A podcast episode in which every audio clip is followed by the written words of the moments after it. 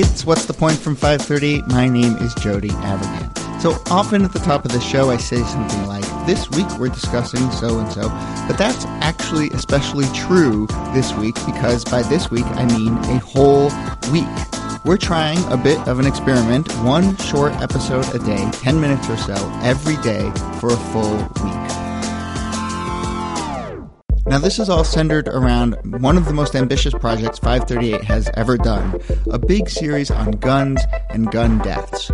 Who dies from guns in this country and how we can try to go about addressing the problem. You can go see that series on the site right now. It basically involves every part of our little shop, and when I first heard about it, editor Simone Landon told me there would be seven main feature articles. Seven articles, I thought, seven days in a week. It's perfect. So I did a mini interview with each of the writers, and we'll drop one into the feed each day for the next week. You can listen day by day, or wait until the end and binge, or you can stop listening right now. It's really up to you. But it's an amazing, inspiring, important project. You'll hear from our economics writers, our health writers, our social science writers.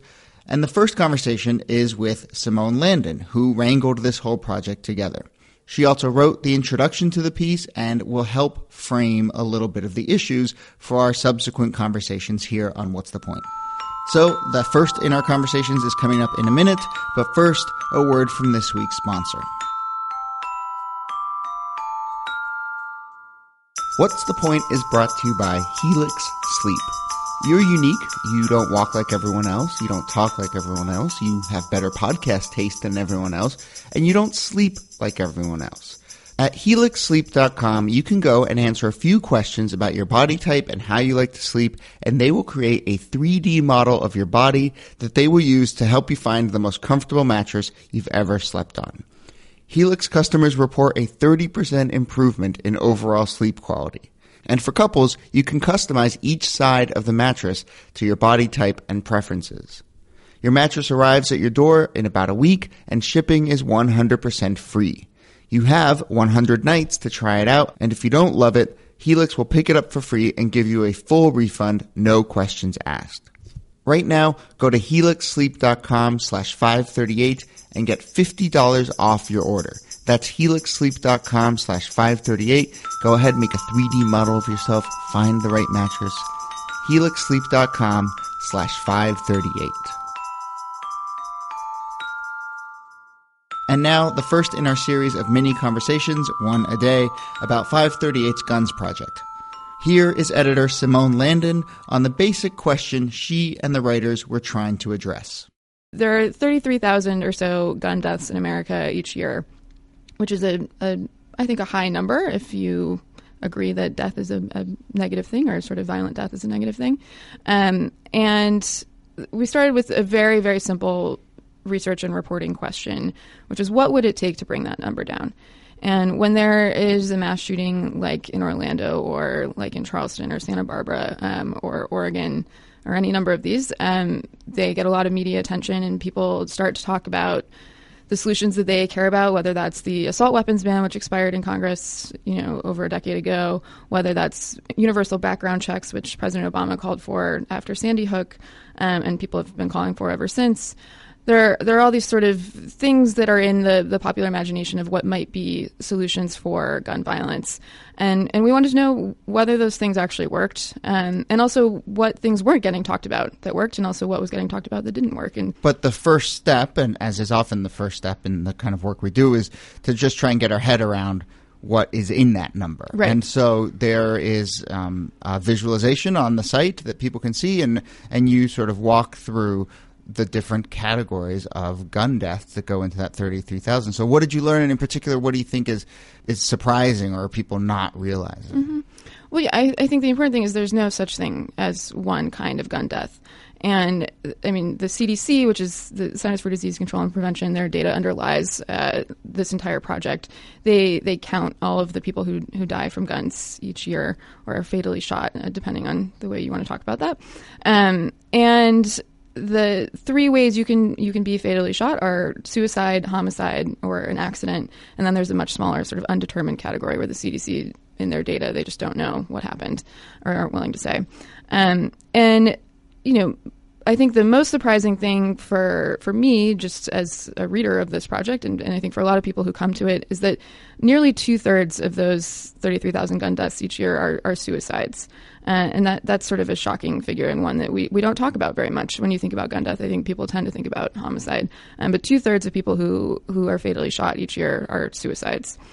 Um, another third, almost, um, are, are, homicides, and then the the rest are this very small category of, of accidents and undetermined. In addition to looking at those three big categories of, of, fatalities, I think it's important to approach this as different affected populations. Uh, a suicide victim of gun violence is going to be different from a homicide victim of gun violence, is going to be different from an accidental victim of gun violence. And we decided to approach this in sort of a public health way, really, um, which again is why we're using CDC data. That is the best data that's out there. Um, but they also sort of look at it from this is a cause of death, this is a public health issue you know, it looks very different across those categories depending on what you're looking at. So, you know, in, in both suicide and homicide, um, around 85% of all deaths are men. And um, in the suicide category, more than half are, are older men. I think that's another surprising hmm. finding. Um, and in the in the homicide category, more than half are young men between the ages of 15 and 34.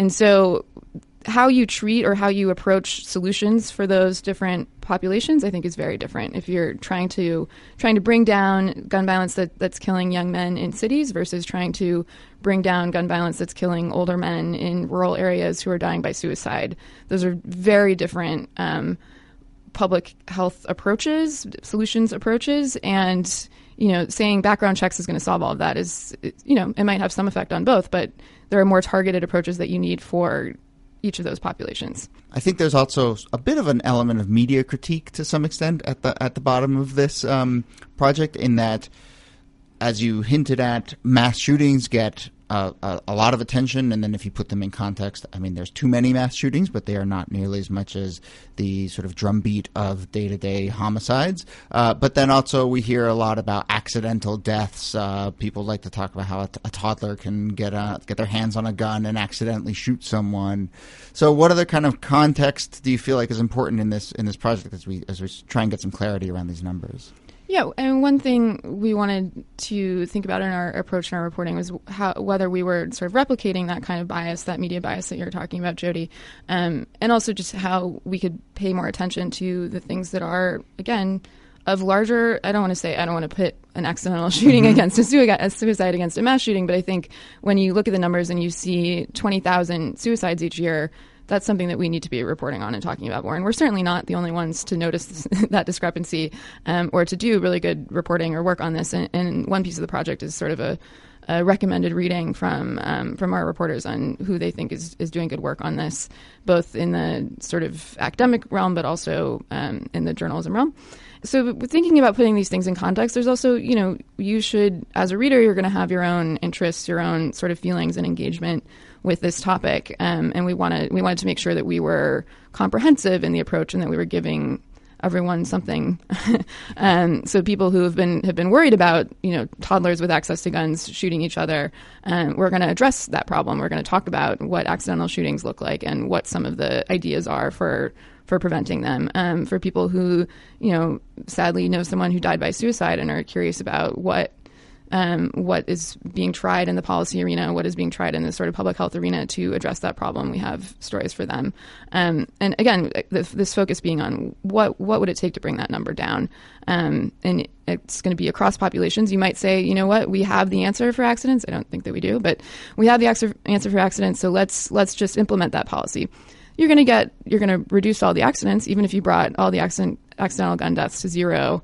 Uh, that's about 500 per year. And so you're still left with 33,000 remaining that you want to try to address.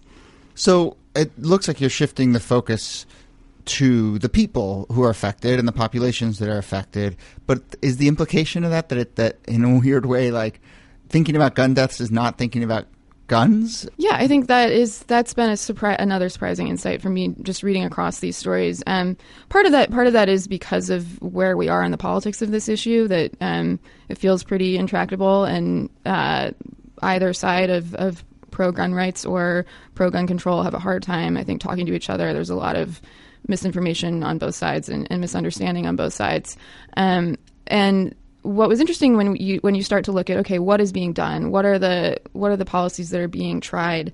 Uh, for example, there are pretty strong there's a pretty strong mental health effort in Wyoming where they have one of the highest suicide rates in the nation to try to address this.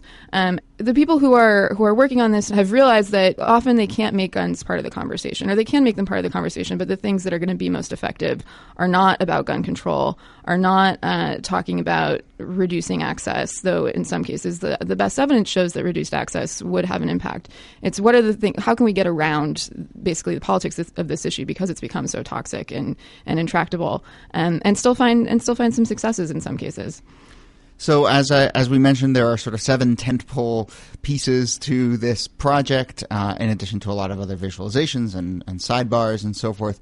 Um, and we will go through each one of those and talk to different writers who, who, who worked on each of those. But as the editor of this whole project, as we wrap up, uh, kind of how do you want readers to approach this? We're, we're going to drop this all at once, right? It's mm-hmm. going to be there for everyone. But is it, as you said, find the the, the, slice that interests you and dive in, or do you want people to read it as a magazine from front to back? Or everyone should read every single uh-huh, word. Yeah. I, I hope people come away with just a, a, better sense of context. I think that's one thing that we strive for very often here at 538, and um, I think the the interactive is going to be really compelling because the you know the CDC makes this data available. It's not a secret, but it is hard to navigate, and we're trying to make that more accessible for people and for them to find the things that they're interested in. One thing I was really interested in is it's how women die from guns, and you know, 15% of, of gun deaths each year are women, which is not large compared to the 85% who are men. But in that 15%, um, you know, most are suicides, and then a, a very large share are domestic violence um, incidents, and that's that's again just a different kind of problem to approach um, and a different kind of solution is needed for those for those victims. And so i hope people come away with a sort of sense of context and scale um, that you know if you are concerned about gun death, if you are concerned about bringing that 33,000 number down, um, what it would take is is not just one thing. There's no one size fits all solution. It's um, lots of sort of different and targeted interventions, and, and in a lot of cases we don't know what works, and we more research and understanding is needed. Uh, Simone, thank you for working on this, and uh, and in addition to everyone else here at 538 who worked really hard on this, and we're now going to dive into our seven conversations. So thanks, thanks for setting this up. Thanks, Jody. Thanks to Chadwick Matlin, Lucina Malesio, Tony Chow, and Simone Landon for helping with this series. My name is Jody Avirgan, and I'll see you soon.